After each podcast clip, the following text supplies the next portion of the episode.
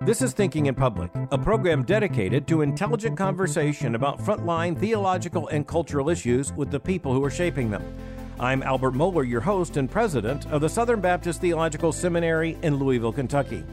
Zena Hitz is tutor at St. John's College in Annapolis, Maryland. After receiving her Master of Philosophy at Cambridge University, Professor Hitz earned her PhD at Princeton University, where she studied the political and philosophical works of Plato and Aristotle. She has taught at Auburn University, the University of Maryland, was a visiting fellow for the James Madison program at Princeton University, and a visiting research professor at the Center for Ethics and Culture at the University of Notre Dame. Her most recent book, Lost in Thought The Hidden Pleasures of an Intellectual Life, makes a moving argument about the life of the mind, and that book is the topic of our conversation today. Professor Zena Hitz, welcome to Thinking in Public.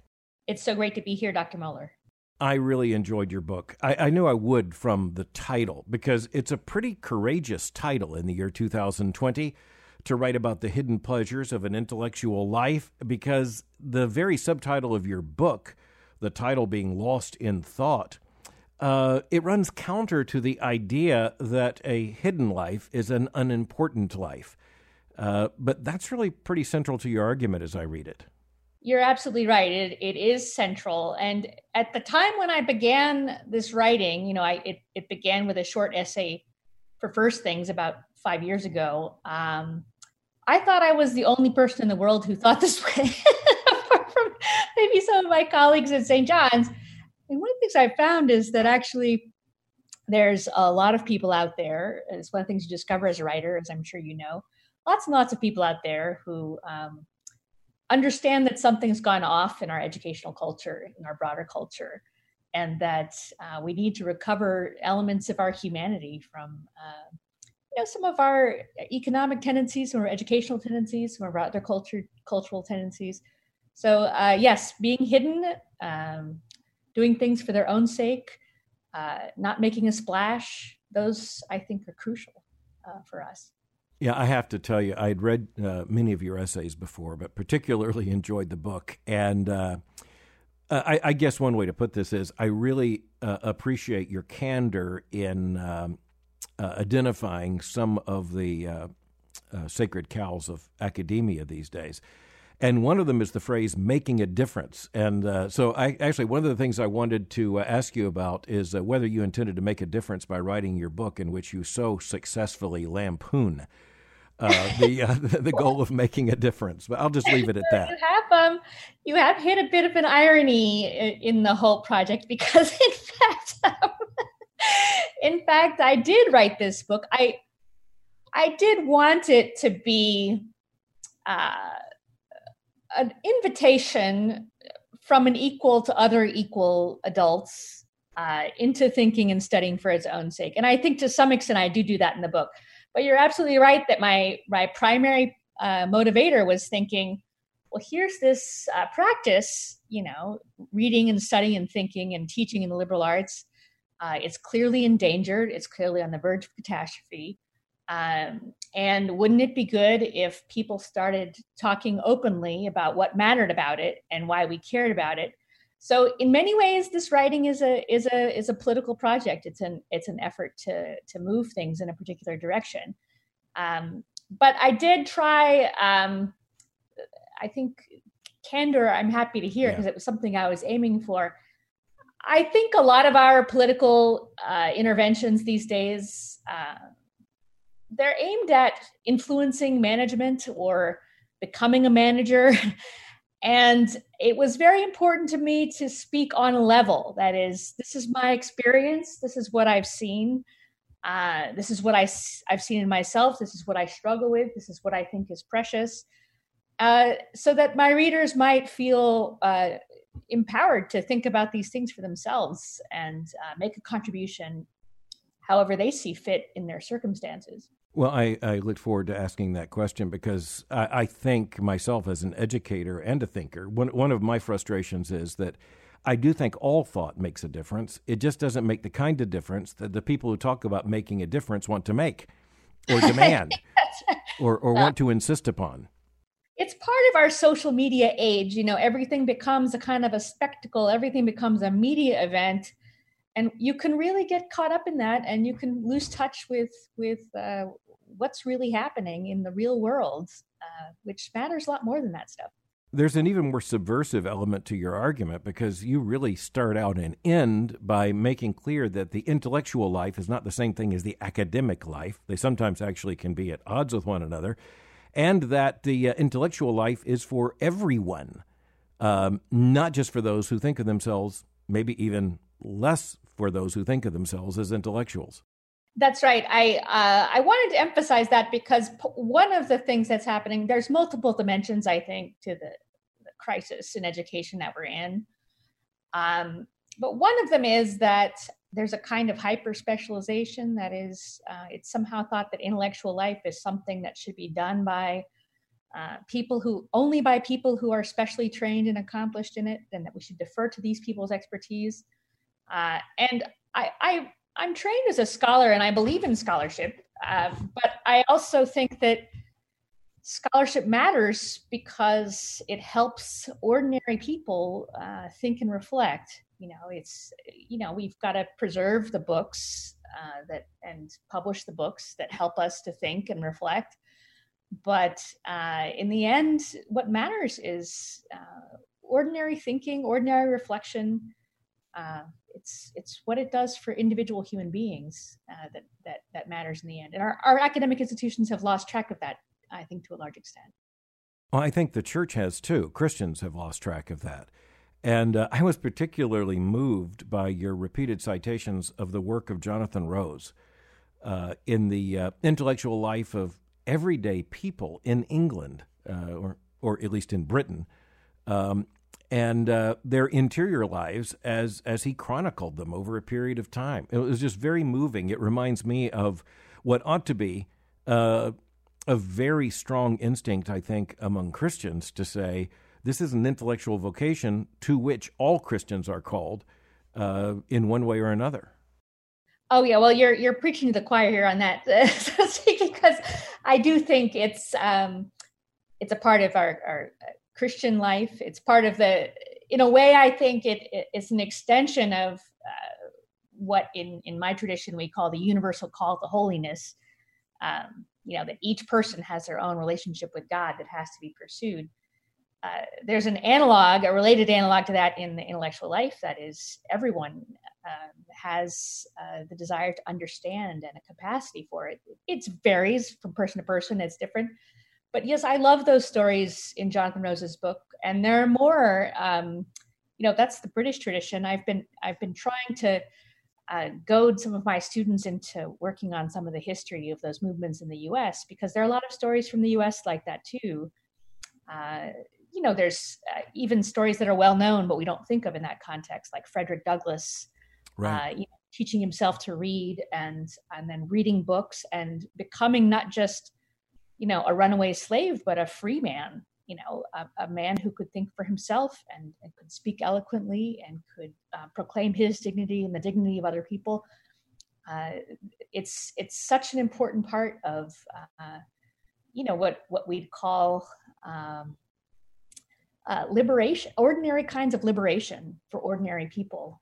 Uh, and uh, I think it's it's it's not less important than it used to be. It's maybe more important. Um, I think of uh, of figures such as Alexis de Tocqueville or Hector Saint John de Crèvecoeur, uh, who also made very clear the American farmer was an intellectual. In, in a sense, you don't that's think of that right. in, in the time of the American founding. That's true. Yeah, that's something I wish I knew more about. Uh, the the things that I've looked at are more the um, American analogs of the uh, things Jonathan Rose talks about. So, mm-hmm. Know, in my hometown, San Francisco, there's a Mechanics Institute library that I went to when I was in high school. and I didn't quite understand what it was. And now I know a little more. I know that uh, the Mechanics Institute libraries were places where working people would would get together, uh, people who um, maybe weren't uh, literate from childhood or whose parents hadn't been literate.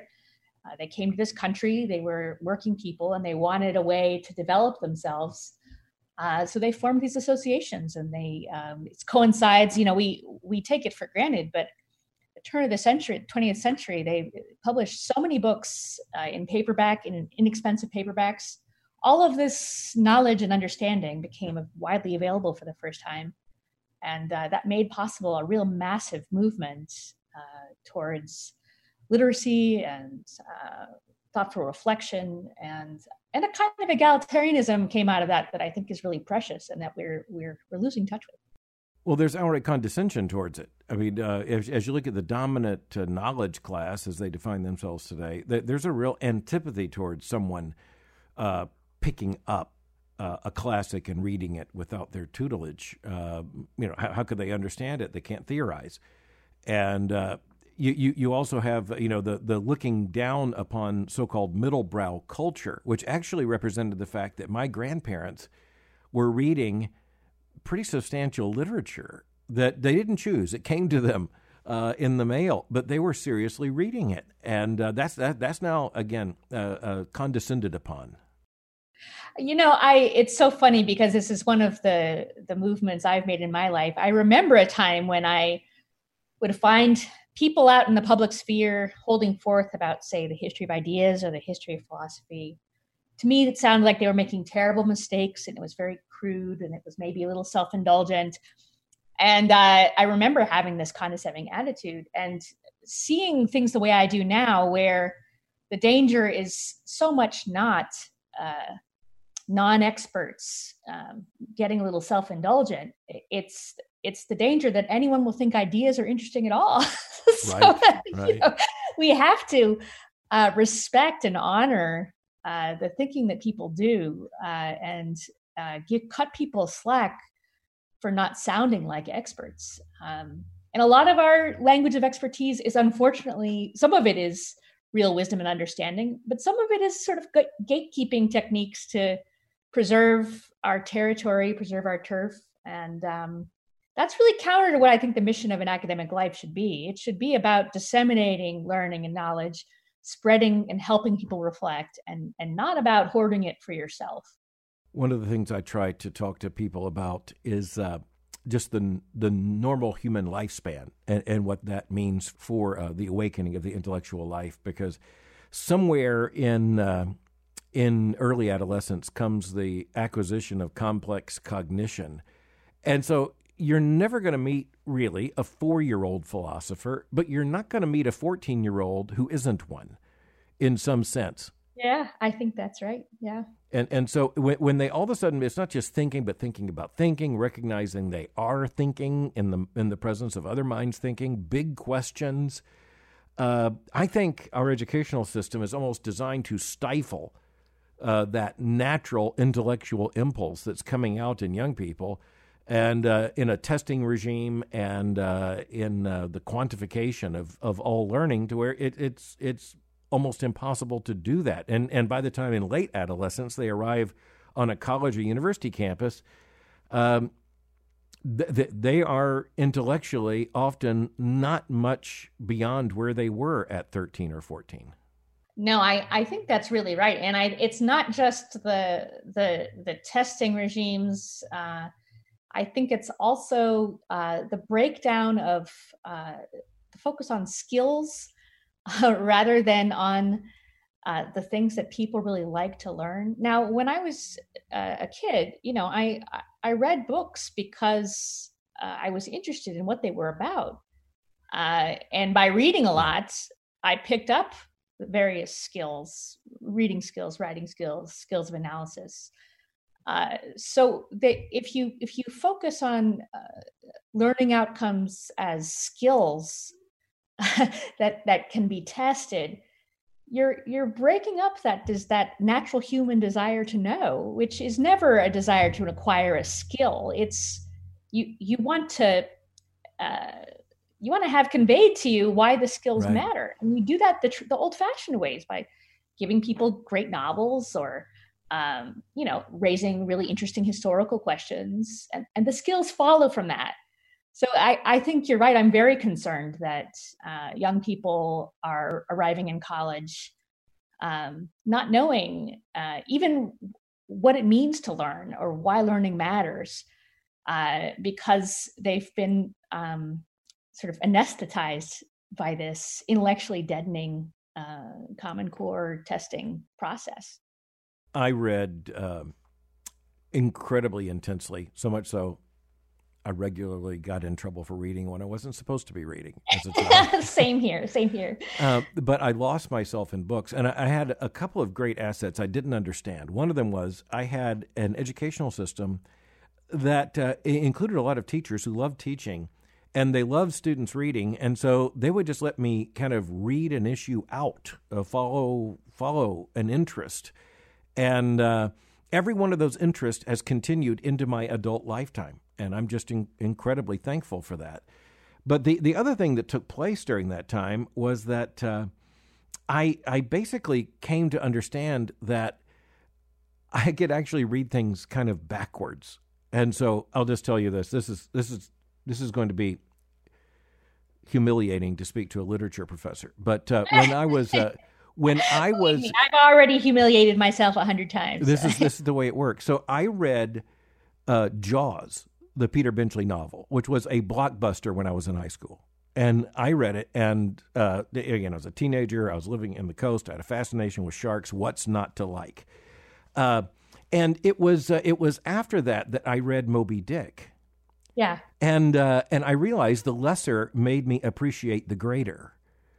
Oh yes. Uh, in in a sense that I also realized Peter Benchley didn't come up with this. He just changed a whale into a shark and uh, added some crude language and sex scenes. Otherwise, it was basically, you know, the same tale, and only much better told by Melville. Right. And uh, so again, I have people tell me obviously there are things you don't, you shouldn't read. There are things don't want to recommend people to read, but but sometimes you you get a you get even a popular culture take on a tale, and then you realize, oh, this has been told better before. Now I want to now I want to get to that. It's true, but I, I also think that that's also a, a sign that popular literature, I mean, you could take it the other way, that is popular literature is not as bad as people think it is. I mean, it's true that there are better things. Right. I mean, Moby Dick's one of my favorite books. You know, I wrote my senior essay on it uh, as a college student. Um, but that those themes about the confrontation of of nature and and the violence of nature and the sense of adventure and the mysteries of the sea all that stuff is told in a in a variety of stories, and uh, there's signs that um, ordinary people with you know pretty ordinary taste in literature are going yeah. after the same things that uh, that the uh, yeah, what I could note as a 16 year old is though that uh, that Melville's world was a theological world.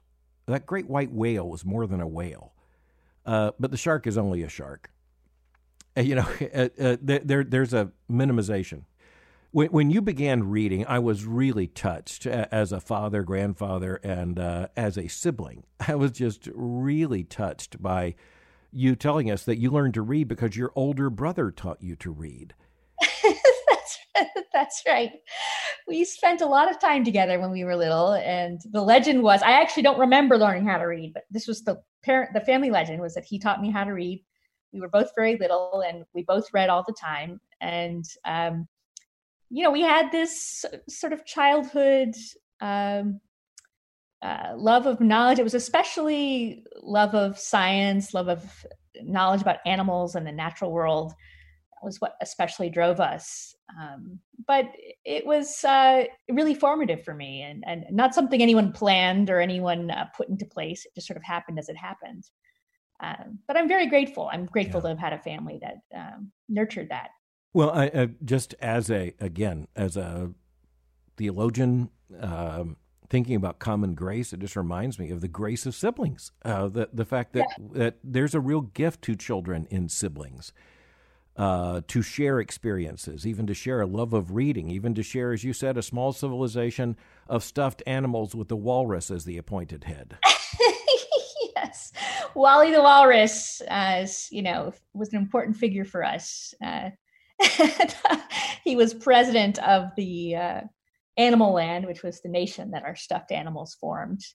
Um, and my brother wrote a little song, a sort of anthem for him. Um, and uh, yeah, it was wonderful. And yes, siblings are a great grace. Uh, and I think it's something worth remembering for modern families, which often feel uh, like the demands of children on parents are so demanding that there's so much your siblings can give right uh, to you as a child um, and in a way facilitating that is one of the best things you can do as a parent um, and just just just let us let us work out for ourselves what uh, you know what we want to be learning and doing um, anyway. Yeah, you write about the joys of intellectual life, which were inculcated in you as a child and as a college student. And then uh, you said, with neither roots in nor appeals to revealed religion. So uh, you do uh, identify as a. Uh, as a theist, indeed, as a Roman Catholic, that's a part of your identity. But you make a very important point that I think both Protestants and Roman Catholics, and for that matter, uh, all within the uh, Christian uh, genetic tree need to think about very carefully, and that is that God, by the imago Dei, has given this intellectual capacity to all human beings.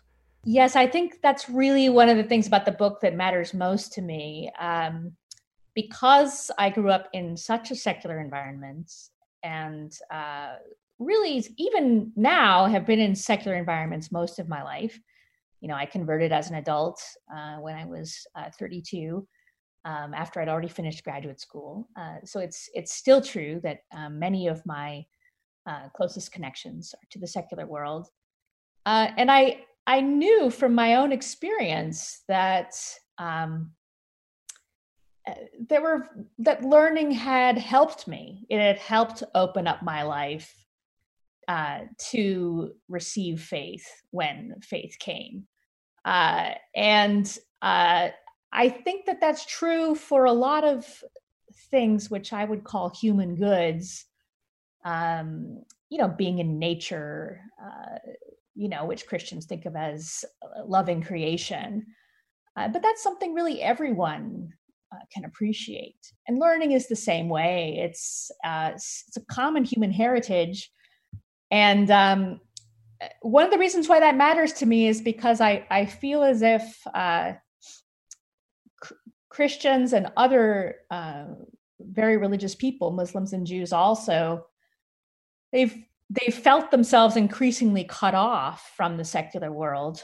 And I understand that, and I understand the reasons for it, and there are some good reasons for it.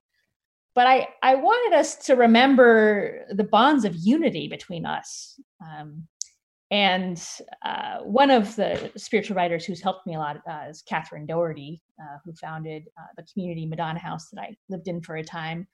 She talked about how um, uh, a human good is like a wedge uh, in the door between you and another human being. and that door is the door that the gospel can go through. But the way you get the door open is through something you have in common. Uh, whether that's learning uh, or love of gardening or knitting or all the millions of things uh, that, that, that human beings share in common. Uh, it's not yeah. to say there aren't real problems out there, but I, I do think that we've we've lost touch a bit with those common elements. Well, that's a part of of my uh, biblical theological understanding, uh, shared uh, with uh, Augustine, by the way, who was uh, one of my great heroes is that uh, you're never going to meet a, a, human being who is not made in the image of God, and thus with whom you really cannot have a conversation.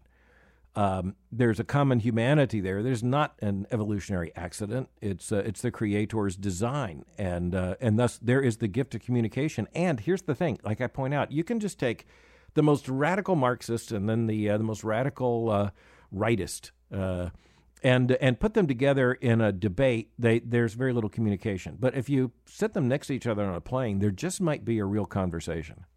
Oh, absolutely, absolutely. I mean, one of the things that happens at uh, St. John's, where I teach, is uh, we have a very uh, politically, religiously diverse group of students. Uh, these days, they come from all over the world. Um, some are religious, most are not. Some are conservative, most are not. Um, but we have this common core of these books, um, which we've read together for a long time, for decades at St. John's. And when we get into the deep questions, into the fundamental questions, you know, I find that those differences tend to become less important. And we, we find ways of communicating with one another um, that that are beyond sort of the level at which we would uh, get into you know Twitter fights or or Facebook wars or this kind of a thing. So we there's there's uh, yes, I, I think it's um, yeah, Christ uh, died for uh, the whole human race, right? So it's not just that we're created in the image of God; we're uh, we're redeemed. Uh, our the promise of redemption is offered to everyone, and uh, we have to be alive to that and to make sure that we're doing all we can to make sure that that offer is really being made. That can be made in ordinary forms of communion and connection, uh, as much as in um, direct evangelization and, and all of those other good things. Well, as an evangelical, I'd have to say you're right going the other direction. You you really cannot communicate unless you're willing to have a conversation. And uh, even if it begins in one way speech, uh, it, it, has to eventuate in a two way conversation. That's right. That's right. Um, no, and we, it, it, for some reason, it's part of our educational model. We think about education as the transmitting of information. That means you think of a person as someone who should receive information.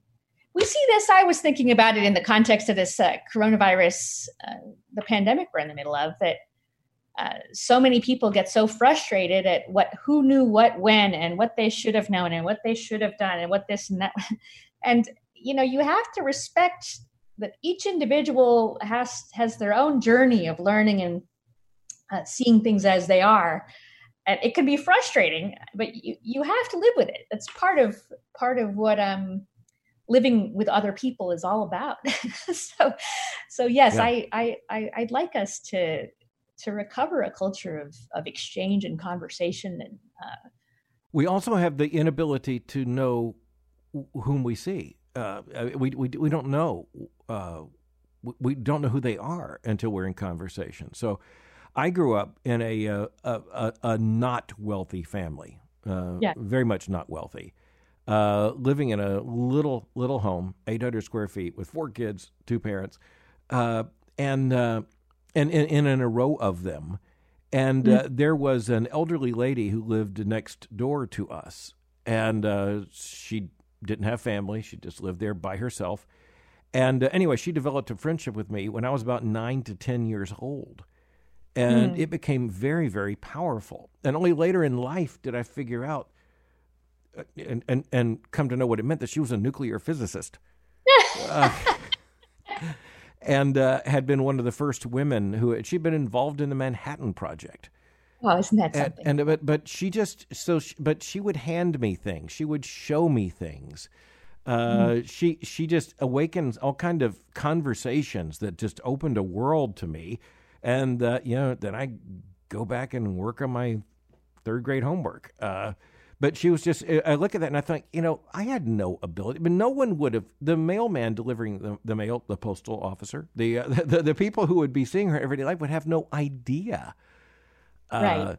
And, and it doesn't have to be a nuclear physicist. That's almost a cliche. Uh, you know, that she just happened that she was one but you you just don't know. Uh, you know, other conversations I've had with people, and I've discovered that uh, there is just massive intellectual uh, commitment where higher education would never have told me to expect it. That's right. That people are, you know, infinitely rich, and uh, you you you think you've read them straight off, uh, there's so much in them. I actually think of that in the context of faith quite often because I I often um, find myself talking about it with this, particularly with this current writing. I'm talking about religion in environments which are very secular, it's always very nerve wracking because I think I'm afraid I'm going to come up meet up against all kinds of hostility. And one of the things I've found by being openly Christian in secular environments is that all these people come up to you in private and tell you about their lives of faith that you hmm. never knew. You know, and it's such a incredible privilege and so humbling and such a reminder that you know you think you know what's going on with a person or with a group of people but there's there's things that you that you don't see uh, and that are, are always uh, there to to um, I don't know to unsell our expectations uh, and um, anyway I've been very heartened by that uh, in in work I've been doing.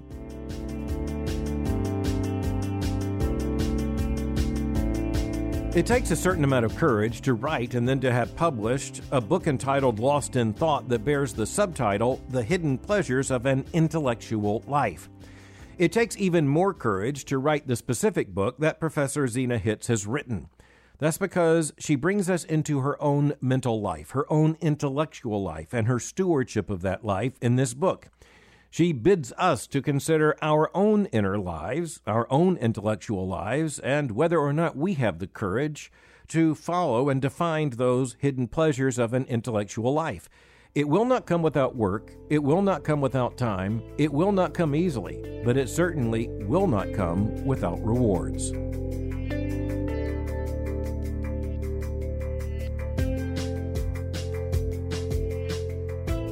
Now, I want to get into some of the uh, the, the, the, roots here, and um, not so much in classical philosophy, although you, you take us into some really interesting conversations in classical philosophy. But for sake of time, I want to go to Augustine.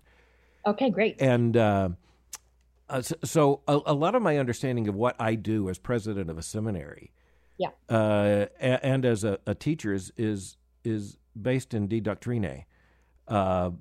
Uh, and and and frankly, uh, in uh, in love as the animating uh, issue in learning, mm. love of God, love of the subject being taught, love of the students, uh, the impossibility of teaching without a reciprocity of love, and and by the way, that that's not limited to a Christian understanding. I mean, there's actually some kind of amour, some kind of uh, of, of of genuine relationship that has to make teaching and learning possible and then the experience of teaching and learning just encourages it. I mean, this, it's not by accident that children fall in love with their elementary school teachers. Uh, there's there's mm-hmm. something that takes place in that context of learning, and uh, Augustine understood that. He also understood the dangers of uh, the intellectual life, mm-hmm. and uh, in particular, uh, curiositas and the, the danger of the spectacle. And I, I just, you didn't really make this point emphatically, so forgive me if you did not mean to, and maybe I just made it reading your book. But it appears to me that much of higher education is precisely about the spectacle. Uh, so, but uh, uh, tell us what you were getting at in the book here. Well, I was. Um, it's interesting because it's it's something which I've expected to tangle with um, uh, lovers of Augustine about because the the way I understand him is a bit different from I think the way others understand him. I wanted to understand in a general way what can go wrong in the intellectual life, and I thought Augustine, um, who's you know as we know a, a figure of incredible perceptiveness and insight into the most ordinary human things, um, that he he he considers this weakness in the intellect. It's part of our human concupiscence. What I think it is is it's a love of, um, you know, it's funny because he calls it knowing for its own sake, knowing right. for the sake of knowing, which is a little tough for me because that's language I use in a good way, and he means it in a bad way. But I think what he means is something like this when we think and when we know, we've got to be reaching out to a chunk of reality which for him is always going to be pointing back to God. But in the most ordinary sense, it's a piece of reality. We have to be directed at an object. And when we think for the feeling of thinking or know for the feeling of knowing, then what you get is, uh, say, a know it all. Okay, these are people, we all know them. I'm one of them myself. I was by nature. Um, people who they, they want that thrill of knowing more than someone else or of uh, accumulating facts but they don't real they're not really concerned about the object of knowledge. They're not really thinking about um, you know the, the piece the chunk of the world that that knowledge is directed at. And i think it's connected to uh, you know augustine one of his main examples of curiositas is uh, his friend alypius's love of uh, gladiator games. Right. Uh, and what's going on with that? Well you you know you there's just this thrill in seeing this um, violent uh, event, this violent drama going on before your eyes with a crowd. Uh, and there's something like knowledge in it. That is, there's things that are revealed about human beings in those moments.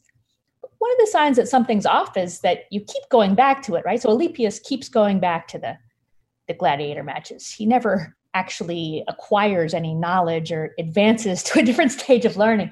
Same reason I think rubbernecking at traffic accidents. Okay, we you never stop if you have the impulse to do that. It's not as if once you've seen one, you move on the way that real learning takes place. You've got to keep looking at it. Right. It's a sign that you're engaging just with experiencing, just with the feeling of learning rather than really trying to understand something.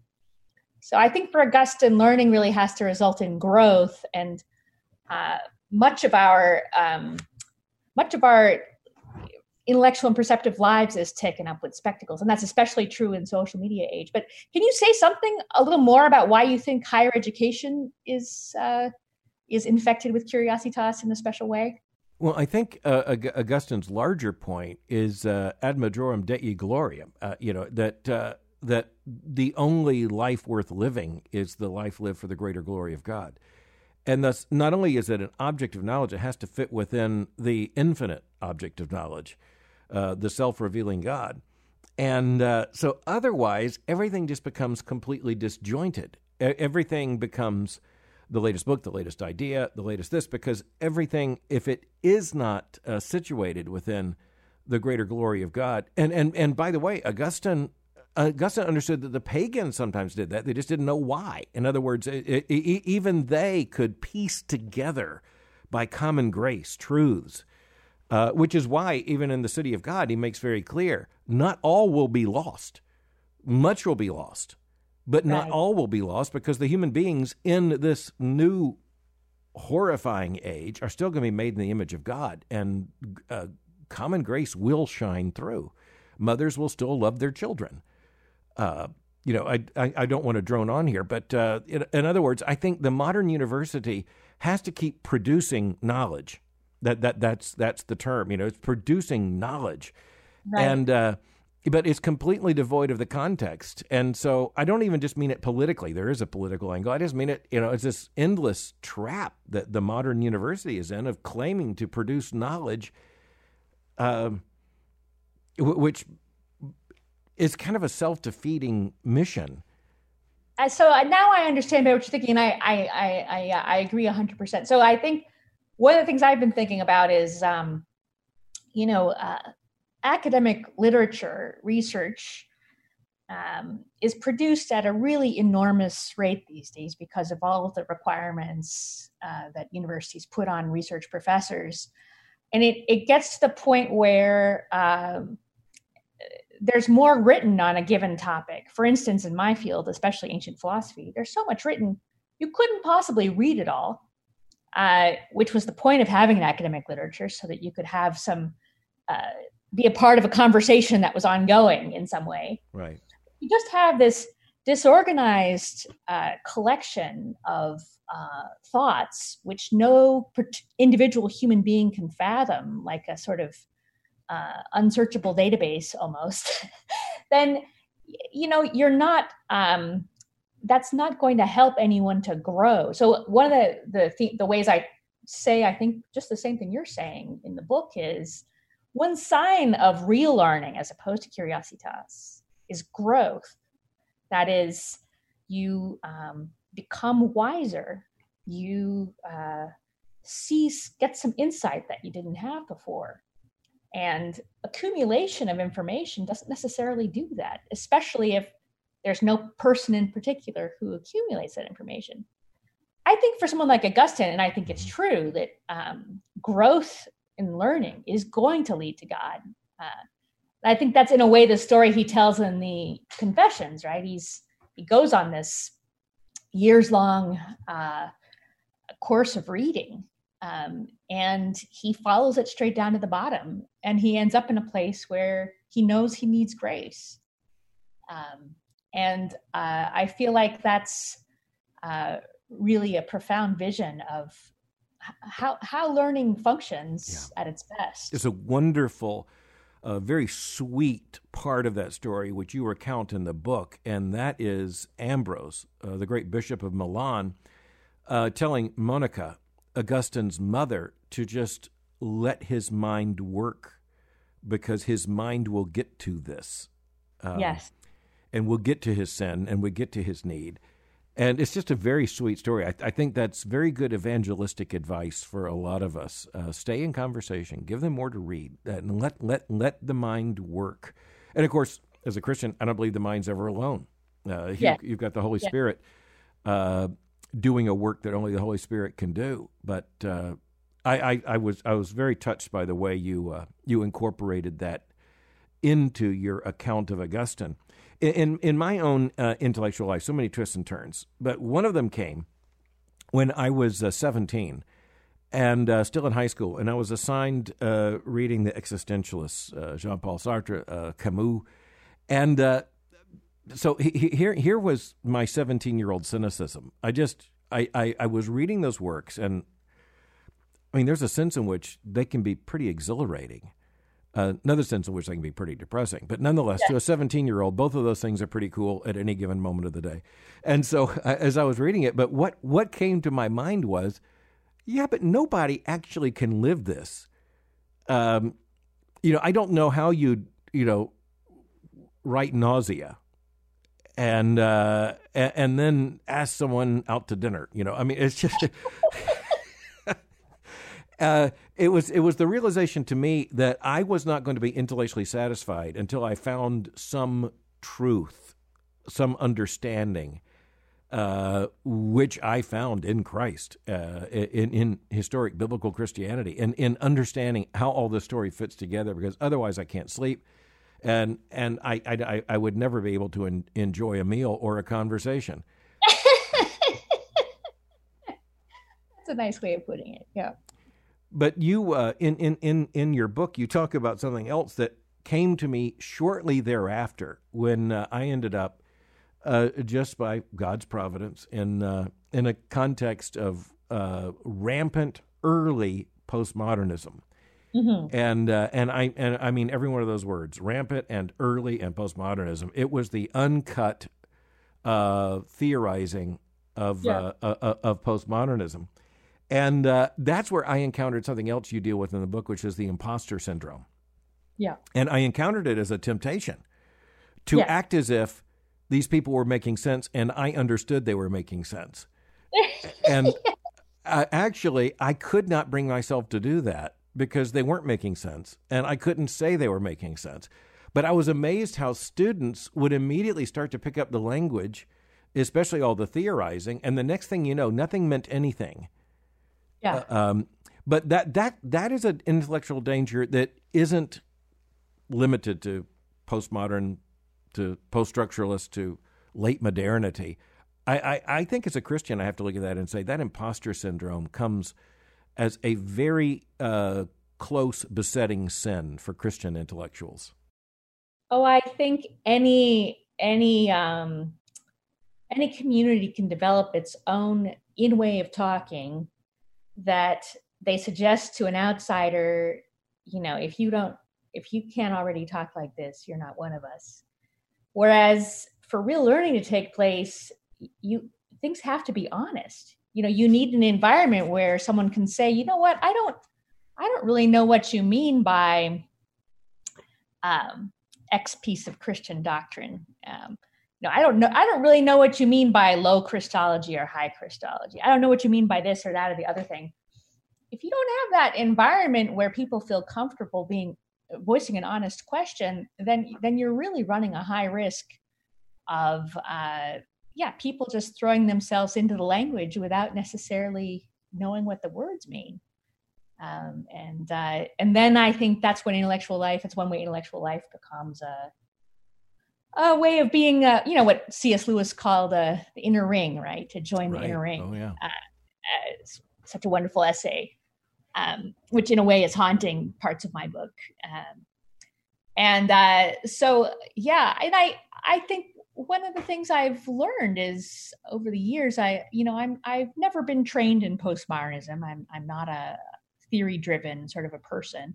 I've always kept myself uh, deliberately removed from that, that sort of stuff.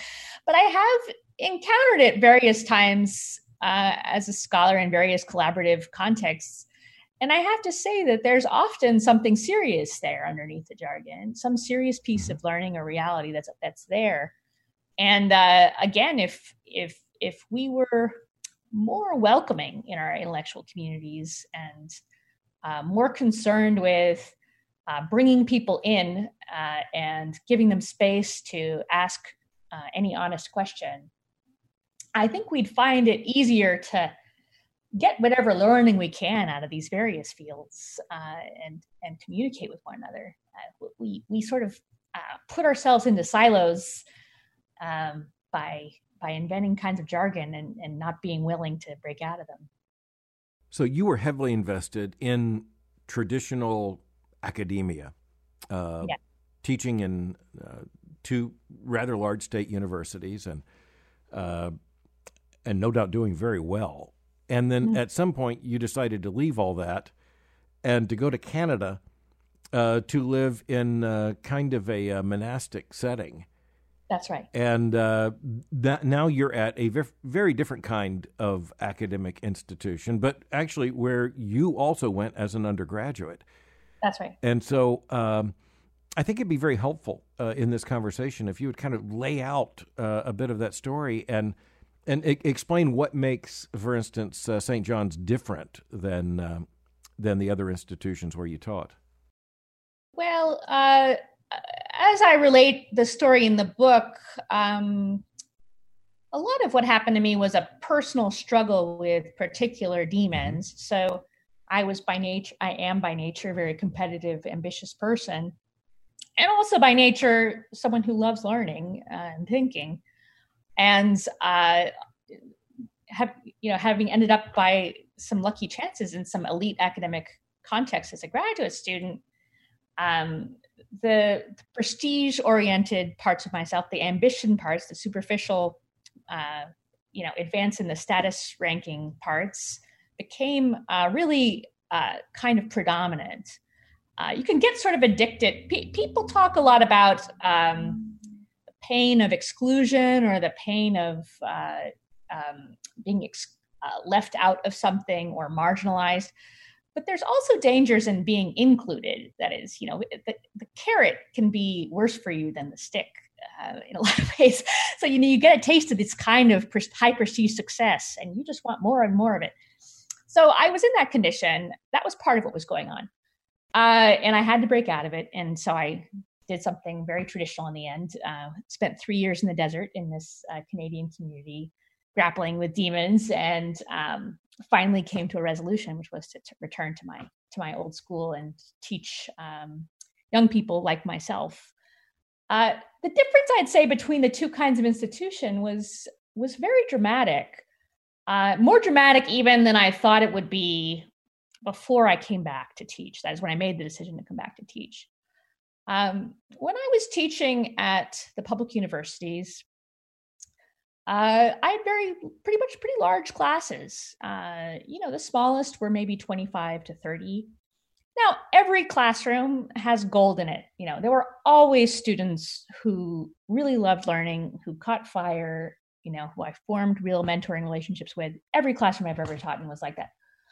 But on the whole, my job was something more like management. Uh, you know, I would spit out, you know, I would present, thanks to my expertise, some uh, some little bullet point pieces of knowledge. I'd expect my students to do some reading. I'd expect them to show that they'd done it. I'd expect them to to give the bullet points back to me in some way or other. And I always wanted them to also reflect some independence, but I couldn't demand that. You know, I could hold it up as an ideal, but I couldn't say to I couldn't demand as a requirement for the class that each of these 60 students or 50 students think for themselves so that meant a lot of what I was doing was very mechanical. It was like they spit out, you know, I spit out the bullet points, they spit them back to me, I give them a B plus, they go on their way. Um, and th- there's just not a lot that's really worth doing in that exercise in the end. Sometimes I think there's probably a seed of something that blossoms later. But if you don't want to be somewhere and all you're looking after is the B plus, or likewise, if you're a teacher and all you want is to get these students out of your classroom with as little grading as possible, then you're just not going to be um, you're not forming the what you were saying earlier about how learning requires love uh, that is i would say it requires uh, real human relationships between uh, students and teachers. It needs to be person to person. Um, our personal connection with one another is what makes learning, uh, which is what transmits learning from one generation to the next. And uh, that was really not easy to, that was a, a, a kind of byproduct of what I was doing at those other schools and not the main point. So, what I found at St. John's was uh, it was taken for granted that our students were adults, that they had minds of their own, they had questions of their own, that they were ultimately responsible for their education. And uh, we did that sort of, we do that sort of by fiat. You know, we say they don't always want to be adults, they don't always want to take responsibility. You just keep giving it back to them, keep giving them the power back to them, and and they surprise you. So I found um, seeing, knowing my students well, uh, knowing how to calibrate uh, encouragement or discouragement, realizing from close up actually how much more encouragement matters than discouragement in most cases. so, become a much more positive uh, teacher than I think I used to be. Uh, and you see with your own eyes what happens to the students in this environment and how much they change and how much they grow and how grateful they are for it. So it has uh, teaching at St. John's has so much right in the moment uh, obvious worth to both the students and the teachers. Uh, it's just not uh, mechanized like it is in the big schools. So let me ask you a pointed question. So, um, in the world of higher education, there's a lot of respect for the uh, the the method of teaching there at St. John's. There's also a sense of uh, yeah, but they pretty much got the market. That's about all the 18 year olds who really want that.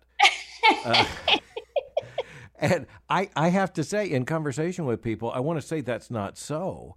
Uh, yeah. But uh, but it is not clear that all the parents of 18 year olds want 18 year olds to have that kind of education. It's not clear that legislators uh, who are uh, apportioning uh, tax money want to give any financial encouragement for that kind of model. It's not clear that corporate America and their recruiting uh, is going to be looking for someone with uh, that kind of education, or that the Scholastic Aptitude Test or anything else is pointed towards it. So it, it, it takes an awful lot of, I think, of Flannery O'Connor here. You have to push against the age as hard as it's pushing against you. It takes an awful lot of pushing uh, yeah. to uh, justify uh, and carry out that kind of uh, commitment to learning. Uh, no, I think that's right, and it's one of the reasons why when I began this endeavor, uh, I I wasn't truthfully all that all that hopeful because I, yeah. because I see all the things that you're saying. I actually think one point, this may be a small point, I think that corporations actually do value this type of education. I think there is a kind of secret undercurrent mm-hmm. that people know that liberal arts education is what really matters. So I know, for instance, it's often said that the the um, the big executives in Silicon Valley they don't send their kids to the uh, Google classrooms. they send exactly. their kids to yeah. Waldorf schools where they get personal mentoring and uh, hands-on projects. Uh, so I think that people do know uh, about that the other thing that I think that's recent that's that I thought was really encouraging was came out of this pandemic stuff that when all that teaching went online, and my first fear was, geez, this is going to be the end. We're never going to get offline again because it's so much cheaper uh, for the administrations to run us online, uh, and you know it's a way of beefing up enrollment indefinitely and so on. But then the college students around the country just gave it the big Bronx cheer. Uh, they just don't like it. Uh, they made it clear they wouldn't come back to campuses if they were online. Some some students sued their colleges for giving them inferior product for the same tuition. So I I think I guess I have a bit more hope for the young people. I think they want yeah. this kind of learning. They if they the more they see of it, the more they'll like it. And so it's the parents, you know, in a certain way, are the people who need the most persuading. And uh, I do think that one one strategy I've I've tried to take it that I recommend is is to by be more honest about why you think this these things matter. Because we were saying for years, humanists like myself, oh well, you know, it builds your critical thinking skills, and oh well, you know, it gives you a spirit of innovation, and oh well, it makes you a better person. But that's not why any of us uh, studied liberal arts. we do it because we want to understand the way the world works and what a human being is, and because we're reaching for God and all these things. So uh, I'm I'm trying. I'm hoping that just speaking honestly will will will help to open things up. And in the crisis that's coming too, it's a lot of destruction. Yeah, possible, but but also I think some hope uh, for for new new possibilities to open up. That's part of the reason why here uh, in our undergraduate uh, college, Boyce College, we started a classical Christian studies program, which has attracted some really outstanding young people and faculty, and yes. uh, and also uh, the uh, uh Augustine Honors Collegium, uh, which is our honor school program. And uh, by the way, there. How interesting is that? Upon reflection, you know that Augustine would find his name on a program in a Southern Baptist institution, but I, I, will just declare personal privilege there. And, uh, sure he'd be delighted. yeah, uh, but I mean, it's just it's just one of those things where you realize. I think.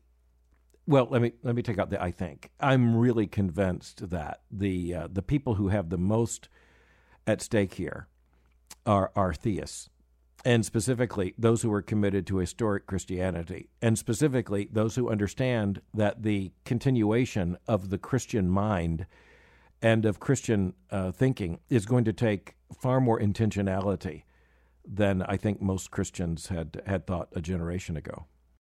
Yeah, so I do think that that's um, you know talking about the classical schools movie. I mean that that's really a pretty huge Christian classical schools. That's really uh, really blossomed in the past. Absolutely. Years.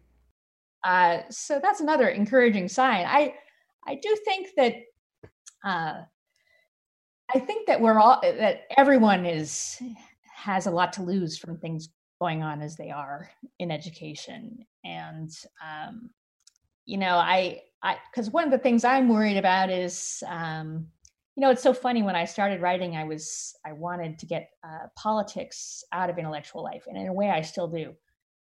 but in another way, I'm more and more alarmed that, um, you know, we we've become more autocratic uh, more totalitarian, uh, less egalitarian, less a community of, of equals who deliberate in common.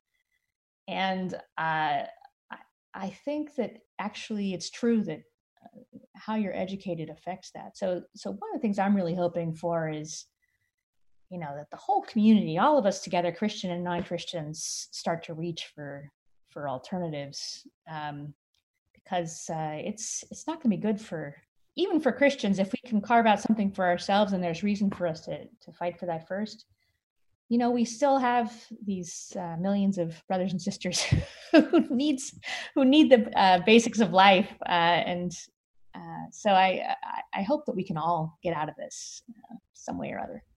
Well said. You conclude your book with these words Let us remind ourselves of the broad scope of human enterprise as well as the depths available to anyone with a bit of time to think. Let us give free play to the human intellect and the human imagination in an attempt to ground all that is in our hearts in what matters most. A beautiful way to end the book, but, uh, but not to end an argument. The argument continues, and uh, I'm very thankful that the conversation continues as well. And I really want to thank you for joining me today for Thinking in Public. It's been such a pleasure talking to you, Dr. Mohler. Thank you so much for reading and for talking uh, the conversation.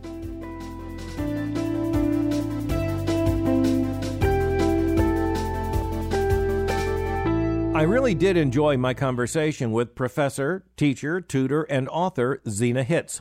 I enjoyed the conversation because it took us so many different places. That is the character of a good book, it is the character of a good conversation. Listening to this conversation today, you can immediately understand why Zena Hitz would be such an influential tutor and effective teacher in just about any setting, but particularly in the setting of an institution that is committed to reading and conversing together about the great questions of life. Listening to this conversation today, you can certainly understand why Professor Zena Hitz would be such an effective teacher, a winsome teacher, how she would basically be winsome in her call to students unto this hidden intellectual life, the hidden pleasures of the intellectual life.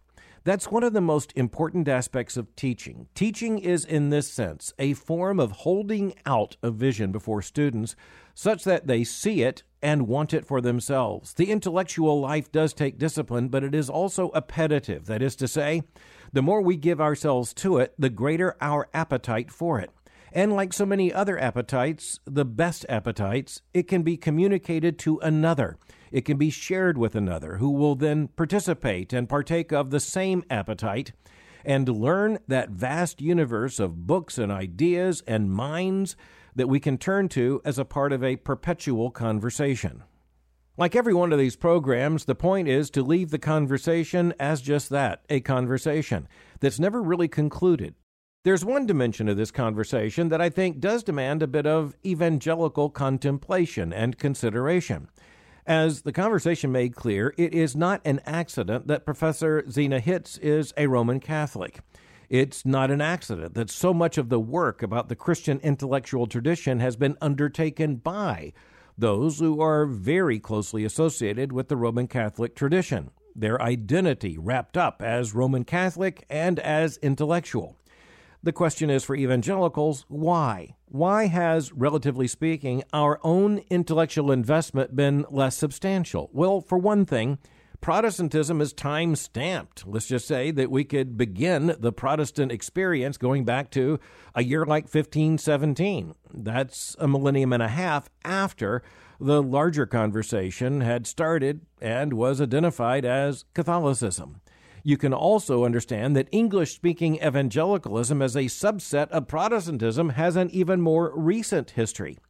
But there are a few other issues. I'm going to point to evangelism and ecclesiology and eschatology. First, when it comes to evangelism, evangelicalism, by definition, is primarily, first of all, committed to the preaching of the gospel of Jesus Christ and the taking of the gospel to the nations. That preoccupies a great deal of evangelical commitment and evangelical attention. That's why when you find evangelicalism, you find, first of all, commitment to mission boards and evangelistic movements. Only thereafter does education come into the picture. It comes into the picture in a big way, but it comes into the picture in a certain sequence.